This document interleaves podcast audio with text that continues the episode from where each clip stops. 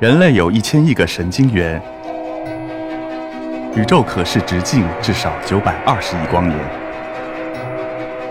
从无限小到无限大，在中科院 SELF 讲坛一起探索未知的世界。本节目由中科院 SELF 讲坛出品，喜马拉雅独家播出。大家好，我是星球研所的创始人耿华军。今天我给大家带来的分享主题叫“重新发现中国之美”。为什么是重新发现？因为我们身为中国人，可能并没有那么充分的认识到中国之美，也没有认识到美的背后还能带给我们多少收获。以我个人为例，我在2016年创办星球研所，开始从事地理科普。我们团队中的许多成员都是地理、地质。科班出身，但我个人不是，所以这四年对我而言也是自己重新认知中国的过程。我这四年时间有主要有三重收获。第一重收获是真知。举两个例子。第一个例子，我们该如何认识中国的秋？文学家眼中的秋是伤时感怀的，地理学家眼中的秋却是一场能量总动员。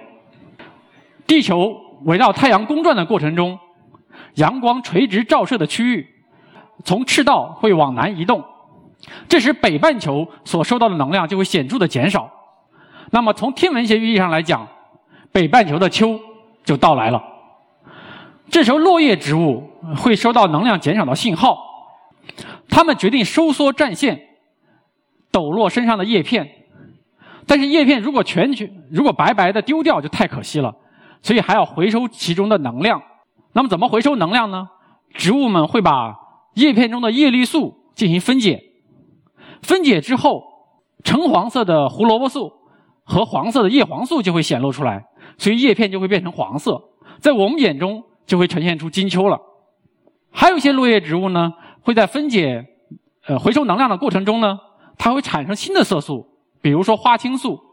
花青素呢，在偏酸性的细胞液中呢，会呈现出呃红色，所以在我们眼中又看到了红叶。那么这是落叶植物，落叶植物可以通过回收能量来去来生存下去。那么对一年生的草本植物怎么办呢？一年生的草本植物是非常的弱小，它们往往无法抵御寒冷，只能逐渐枯黄死去。但是它们早已将能量转移到另外一个地方，就是种子，小小的种子。可以抵御寒冷，甚至可以存活数十年的时间。待来年春天，春暖花开，又是一株蓬勃的生命。那么两年生，还有多年生的这个植物呢？它们会将能量转移到地下，在地下呢形成变态根、变态茎。我们所大家所常吃的，比如土豆、胡萝卜、洋葱啊、红薯等等，都属于这一类。多年生的木本植物，它们会更加下血本。会把能量注入到包裹种子的果实中，就形成各种各样的水果。一方面呢，吸引这个呃动物来帮它们传播繁衍，也给我们人类提供了很多的这个美味啊。那大家可以看到啊，植物的颜色，然后又带来给我们的这个种子、根茎、果实等等这些东西。这些东西呢，就是它本质上来讲，就是植物在转移能量过程中所形成的一个个的能量储存罐。而当我们人类获得这些储存罐的时候，就是我们所常称的秋收了。那么能量的减少也会促使动物们抓紧时间风吃猛长去贴秋膘。以贴完秋膘的这个候鸟为例，它们的体脂率有的会达到百分之五十以上，这个可比人的这个体脂率要高很多啊。但是就是这样的体脂率，才能支撑它们长途跋涉。飞越几百上千公里，甚至飞越喜马拉雅山，在秋天中国的天空上会形成几个大型的候鸟通道。所以你看，能量驱动的秋季，田地间硕果累累，大地变色，动物们风吃猛长，候鸟们振翅高飞。它不萧瑟，不寂寥，它是一场元气满满的能量总动员。那么这是秋。说完美丽的秋，我们再来说中国的贫困问题。二零一一年的时候，国务院扶贫办划定了十一个集中连片特困地区，这些地区加起来呢，国土面积的总和相当于全国的百分之十五。我们可以把这些土地理解为中国最穷的百分之十五。截止到二零一七年年底，中国三千多万的贫困人口中，相当一部分就居住在这片土地上。我们已经改革开放四十年时间，他们被高速的经济增长排除在外，繁华与他们无关，现代生活与他们无关。啊，很多人就会有疑惑：是因为他们懒惰，还是因为他们不够聪明？事实上都不是。原因是，是他们所生存的环境所密切一些关联。我们举一个例子，这个例子是南中国南方的喀斯特地区，在云南、贵州。啊，广西啊，重庆等等地方，地表上分布了大量的可溶性岩石，啊，就是当地呢，呃，降水又比较充沛，这些岩石遇水会发生溶蚀，就会形成枫林、枫丛，然后石林，包括还有地下的溶洞、暗河等等景观。那么地貌学上称它们为喀斯特地貌，或者说是这个岩溶地貌。这张照片呢，是贵州。清镇市的一个暗流河，啊，地下的河水非常的多，突然从一个崖洞中的那个冲出来，然后形成了一个口若悬河的瀑布，啊，这个是呃一个非常神奇的景观。那么这是喀斯特的地貌带给我们带来的美景，但是喀斯特呢，也可能是制造贫困的一个罪魁祸首。为什么这么讲？因为这些地方呢降水充沛，但实际上它是很难存住水的。喀斯特地区呢，很多地下地表呢有很多孔洞，这些孔洞就像是无底洞，它会把这些水呢全吸走，你地面上就存不住水了，从而引发干旱。另外呢，你流水被吸走的同时，还会带走土壤，土壤流走了之后，呃，地面上就缺少耕地了。那么这张照片呢，是这个广西大化县的一个枫丛洼地。这块地方留残留了一些这个耕地，一些土壤。那么当地人就在这里呢，去呃开垦梯田，一圈一圈的梯田啊，当地称之为龙卷地啊。那当我们去把镜头拉得更高，我们会发现整个大地都是这样的景象啊，到处都是坑坑洼洼，非常的破碎，可以想见在这里生存是非常的艰难的。所以我们把这种贫困称之为嗯喀斯特式贫困，也就是说，在我们眼中的美丽。很可能是当地人的啊艰难求生。那么，不管是喀斯特式贫困也好，还是这个能量总动员也好，啊，这些知识可以帮助我们正确的认知世界啊。这是就是我的第一重收获，真知。那么，我的第二重收获是家国。同样的，举两个例子。第一个例子，嗯，云南。说到云南呢，呃，就是有很多美好的词。彩云之南，啊，风花雪月，然后这个四季如春等等的，实际上这些，呃，景象的背后，以地理视角来看，它是一场时空大折叠。首先是空间的折叠，这是云南的卫星图，啊，我们可以看到呢，这个卫星图呢能表现出来一个就是云南的，尤其是云南西部，呃，沟沟壑壑很多，呃，也可以把它说成这个一个类似于百褶裙的一个。呃，裙摆散开了一个裙摆，它从西北呢一直到东南方向散开，啊，事实上在六千五百万年前呢，这个印度洋板块和欧亚板块发生碰撞，造成了云南西部大地被挤压变形，然后就隆起了一系列的山脉，啊，这个就是云南的横断山区，玉龙雪山啊，这个大家熟知梅里雪山都属于横断山啊。那么这张照片啊是一个很独特的照片，这是玉龙雪山和丽江古城。啊，一边呢是这个海拔五千多米的啊玉龙雪山，一边山下呢是这个海拔两千多米的丽江古城，啊，高差呢是三千多米，却可以同框出现。啊，这个照片呢反映了云南的一个特征，就是刚才说的，我们借用这个呃科幻小说《三体》中的概念呢，就是说原来相对平坦的啊云南的这个二维的空间，当它被挤压、折叠、变形之后，更加的立体化，更加的三维化。这一个三维的世界呢，可以承载什么呢？可以承载更多丰富的景观，包括我们熟知的世界级景观，三江并流，还有很多很多的高山峡谷啊，都是会在云南出现。除了空间的折叠，云南的时间也被折叠了。呃，这张图呢是这个云南的气候类型分布。呃，云南南北大概九百多呃公里的范围内，却有七个气候带气候区，这样一个变化相当于什么？相当于我们从海南岛一直到黑龙江的一个气候变化啊，被压缩到了一个省。那么，如果具体到一个高山，到一个高山上，你会发现，嗯，从海南岛到黑龙江的气候变化更被压缩在一一座山上，一个高差仅仅几千米的一个范围之内。这种丰富的气候类型，还有很这个密集的这种气候的变化，会对生灵的繁衍会提供更多的可能性。比如说冰在冰期来临的时候，啊，其他地方的动植物因为寒冷抵御不了寒冷，它可能就会大量的死亡。但是云南的动植物可以却可以通过什么呢？通过短距离的水平迁移和这个呃垂直迁移，我就能找到一个什么？找到一个相对宜居的避难所，我去生存下来。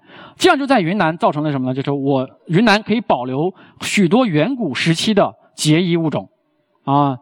另外一方面呢，就是云南空间的折叠呢，会造成它形成了很多相对封闭的一个小的生境。这些生命呢是有利于有利于形成什么？产生新的物种。那么既有新的物种，又有很多这个古老的结衣物种，那么云南的生物多样性就成了全国最丰富的地区。那么这就是时间的折叠。那么空间的折叠和时时间的折叠对人类也有很大的影响。这张照片呢是这个云南的哈尼族的一个支系，叫一车人。呃，女性的服装非常的特别，穿的叫扭裆裤，类似于现在的这个紧身裤。啊，但是一个哈尼族它还有支系。呃，那么我们知道这个云南呢，呃，它西部的横断山，它其实本质上来讲，它南北走向，同时呢，它也是一个什么呢？民族迁徙的走廊，就是我可以利用这个南北走向的这个这个山地去来去来迁徙。那在这个迁徙的过程中，如果在这里定居下来，就会什么呢？就是呃，在一个相对封闭的环境中，我去来演化，成为一个什么民族的孕育所。云南就成为一个民族孕育所。实际上，我们中华民族五十六个成员，有二十六个。世居云南，所以云南就成了这个呃中国少数民族种类啊最多的省区，啊，所以什么是云南呢？云南是一场时空大折叠，它是一场时空大折叠所创造的多彩人间啊，这就是这个地理的魅力。地理呢可以让你这个呃更深入的了解自己脚下的这片土地，更热爱自己的家乡。那么同时呢，就是我们一方面有这种热爱，但要对我们家国中的一些问题去保持忧患意识。啊，这就是我要举的家国关于家国的第二个例子，呃，罗布泊。大家都知道罗布泊是这个干旱荒凉的这个一个死亡地带，但它历史上并非一直这样。它位于罗布泊位于这个新疆塔里木盆地的一个最低洼处，四周呢是这个天山山脉啊、昆仑山脉、阿尔金山脉啊，山脉中发育出的河流呢就会向低洼处去汇汇聚，啊，在曾经这里呢形成过一个超级大湖，最大的时候面积曾超过一万平方公里。呃，一万平方公里的湖是一个什么概念呢？就是说，我们现在中国最大的湖泊青海湖大概是四千多平方公里，那么可以想见当时罗布泊的水面的浩瀚啊。这张照片呢是呃南美玻利维亚的天空之镜啊，以非常美的景观啊，因为条件可能会类似，有可能在罗布泊的历史上也曾出现过这种这样的景观啊。能看到这样的景观的古人，一定是非常会非常的这个被震惊啊。那么在五千年前，大家距离距离大约五千年前的时候，啊，西方欧罗巴人的一支叫吐火罗人，他们迁移到了这里，啊，这支人呢在这里定居，开辟农田，养殖牛羊，啊，用这个牛皮去做皮靴，用羊毛去织成这个毡帽，那这就是这个毡帽，这个毡帽的样式还非常的时尚，啊，然后这张图呢是这个。呃，著名的小河公主，因为她出土在这个小河墓地而这个得名啊。可以看到小河公主这个穿着啊，头戴毡帽，然后脚穿皮靴啊，中间还有穿的这个短裙啊，是一个非常时尚的打扮啊。即这种衣着美学，你会发现，即便放在现在啊，它也并不是个过时的东西啊。那么，但是呢，这个三千五百年前的时候，距今三千五百年前的时候，吐火罗人的文明突然就消失了啊。之后大概大概大概到了西汉时期。西汉时期，另一个古国又出现了，叫楼兰。但是到了魏晋南北朝的时期，时期楼兰又消失了。呃，就是很多人会猜测，呃，吐火罗人消失和这个楼兰消失的原因到底是什么？啊，有人呃认为是这个外敌的入侵，啊，还有人猜测是鼠疫。但其实最关键的原因是什么呢？是自然环境的恶化。呃，罗布泊呢是一个相对脆弱的生态环境，这个环境呢，这个受外面的影响非常的大。当气候稍微变干变冷的时候，上游的来水就会减少，就会影响到当地的生存。另外呢，呃，人类在这里的活动，比如大量砍伐胡杨木，那么你破坏了当地环境之后，这里的环境是很难恢复的，无法恢复之后，然后人类就只能迁出，啊，这个文明就文明就消亡掉了。所以我们可以看到什么？就是说，生态的恶化会让任何一个文明都被变成文物。罗布泊只是一个相对来说比较特殊的、典型的、极端的案例。那么，其实我们更大一点的来讲，更大一点环境也好，也是一样的。你会受到这个更大的这个环境的去来影响，也会面临生存的危机。如果你不善待自然，有一天我们也会变成文物。未来的考古学家会指着我们说：“啊，你看这批人的文明，就是因为当年自然恶化而消亡的。”那么这就是这个呃我的第二种收获——家国情怀。它既会让你这个呃特别热爱这片土地，同时又对这片土地充满忧患。我的第三重收获啊，要落到这个我自己个人身上。这个收获呢，就是探索中国地理对人生的启发。我们同样举一个例子，这个例子叫是九寨沟啊。九寨沟在二零一七年的时候发生了七级地震，当时很多人呢呃会担心啊九寨沟会不会因此消失掉。但其实我们了解的话，就会知道九寨沟本身，嗯，就是多种毁灭性力量的创造啊的结果。第一种力量呢，就是冰川。冰期来临的时候呢，九寨沟发育了大量的冰川，然后冰川在大地上会切出宽阔的这个呃冰川谷。我们现在知道的这个九寨沟有三条沟，这三条沟呢，基本上都是冰川的这个塑造。九寨沟最大的湖泊长海啊，也是冰川呃遗留的这一个一个冰气湖。啊，第二个力量呢，就是地震，还有重力作用引发的崩塌啊，泥石流啊等等。呃，照片中呢，这个是诺日朗瀑布，大家很都很熟悉。呃，诺日朗瀑布怎么形成的呢？就是两侧山体崩塌之后的这个物质在这里堆积，最后形成了这样一个直立的崖面，然后呃水流过来形成了这个这样的瀑布。那么这是诺日朗瀑布。还有呢，这个像蓝宝石一样的这个熊猫海。呃，非常的漂亮。它最开始呢是冰川作用形成的，然后后来因为堰塞物质的这个冲击，反而把它这个面积扩大了，啊，形成了现在这个样子。那么第三个力呢是这个流水。九寨沟呢也分布了大量的可溶性的岩石，流水呢对着可溶性岩岩石溶蚀之后呢，钙质会随着水流沿途去沉积，沉积到湖底的树木上面，然后就会形成钙华。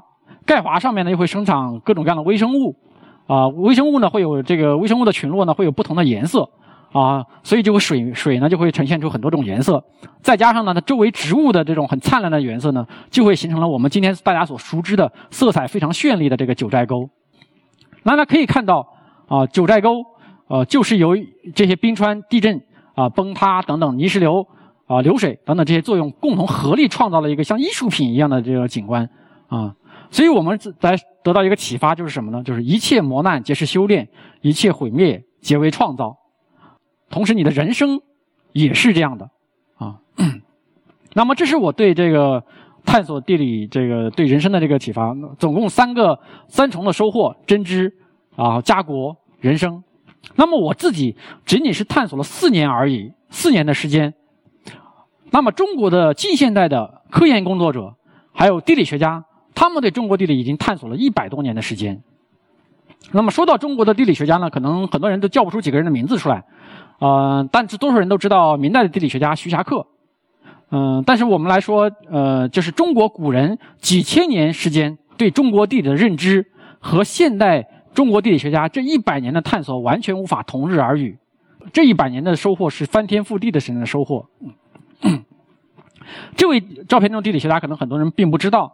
啊，他是活跃在一百年前的地理学家，啊，叫名字叫张向文，嗯，一九零九年的时候，他创办了中国地学会，呃，中国地学会也就是现代中国地理学会的前身。我们现在所知道的秦岭淮河是中国自然地理的南北分界线这个概念，很多人都知道，啊，但是这个概念呢，并不是很早就有的，而是在一九二四年的时候由张向文来正式提出的，啊，距今也就是不到一百年的时间。这张照片呢是这个我们现在正在进行的第二次青藏高原综合科学考察的科研工作者正在冰川上行进。那么第一次青藏高原综合考科学考察呢，是大概是在四十年前，也就是说，仅仅就这四十年的时间，我们才第一次对青藏高原有了系统性的认知，我们才第一次知道了青藏高原的隆起加强了东亚季风，才第一次知道了这个青藏呃印度洋板块和欧亚板块的碰撞塑造了中国的三级阶梯，这些认知都是我们在这短短的时间内去得到的。这也是为什么我们中国作为中国人却有很多并不了解中国的原因之一，是因为我们的认知还有很多科学的认知需要向大众去来普及，但是还没有转化为大众的认知，这个需要我们去做更多的科普的工作。中国人不了解中国还有第二个原因，就是这一百年是我们中国最为巨变的一百年。我们这一百年需要干什么呢？我们这一百年需要拯救民族危亡。我们这一百年需要解决温饱问题，需要解决发展问题啊，需要去赚钱致富啊，连去你出去旅游也是这个走马观花型的。但是现在不一样了，现在你会发现，我们走过了这个温饱阶段以后不一样了，就是我们的需求更高了。哦，很多人会认知到，重新认识中国，用科学的方式，用地理的视角去探探索中国，是我们这代人的呃幸运和我们这代人的这个时代机遇。为什么这么来讲？呃，我们从一百年上的尺度来看，这一百年，现代中国这一百年，是蓝色星球上最大规模的地表塑造事件，没有之一。我们在呃建了非常多的基础设施去连接全国啊，公路、铁路、港口、桥梁、航空等等各种各样的网络，还有前所未见的各种超级工程啊，三峡工程、南水北调、西气东输。嗯，还有最大规模的城市的崛起，这样的这个巨变的现代中国，我们这代人正在见证，正在亲历。这样的巨变的中国，值得我们去来探索，去来发现，去来记录。再从一万年的尺度上去来看，一万年以来，我们创造了最为灿烂的华夏文明。我们建设村庄，建设村镇，建设农田，然后和许许多多的城市。到现在来讲，许许多多的历史文明的遗迹还在大地上历历在目。这样灿烂的华夏文明，值得我们去探索、去发现、去记录。那么，从六千五百万年的尺度来去看，来看，六千五百万年以来，印度洋板块和欧亚板块的碰撞，塑造了我们现在的三级阶梯的格局，啊，塑造了华夏的山山水水。这次碰撞基本上是。呃，数亿年以来，这个蓝色星球上最重要的造山事件，我们拥有全球最多的极高山，拥有全球中低纬度最大的冰川活动中心，拥有作为亚洲大江大河源头的亚洲水塔，这样的华夏山水，值得我们去探索、去发现、去记录。所以我们也就有了一个宏大的愿景，我们希望有一天，我要将中国的雪山看遍。有一天，我们要将中国的江河看遍；有一天，我们要将中国的城市看遍。我们这个愿景的初步成果也呈现在了我们的出版的图书。啊，这里是中国之中，这就是我今天和大家的分享，重新发现中国之美。好，谢谢大家。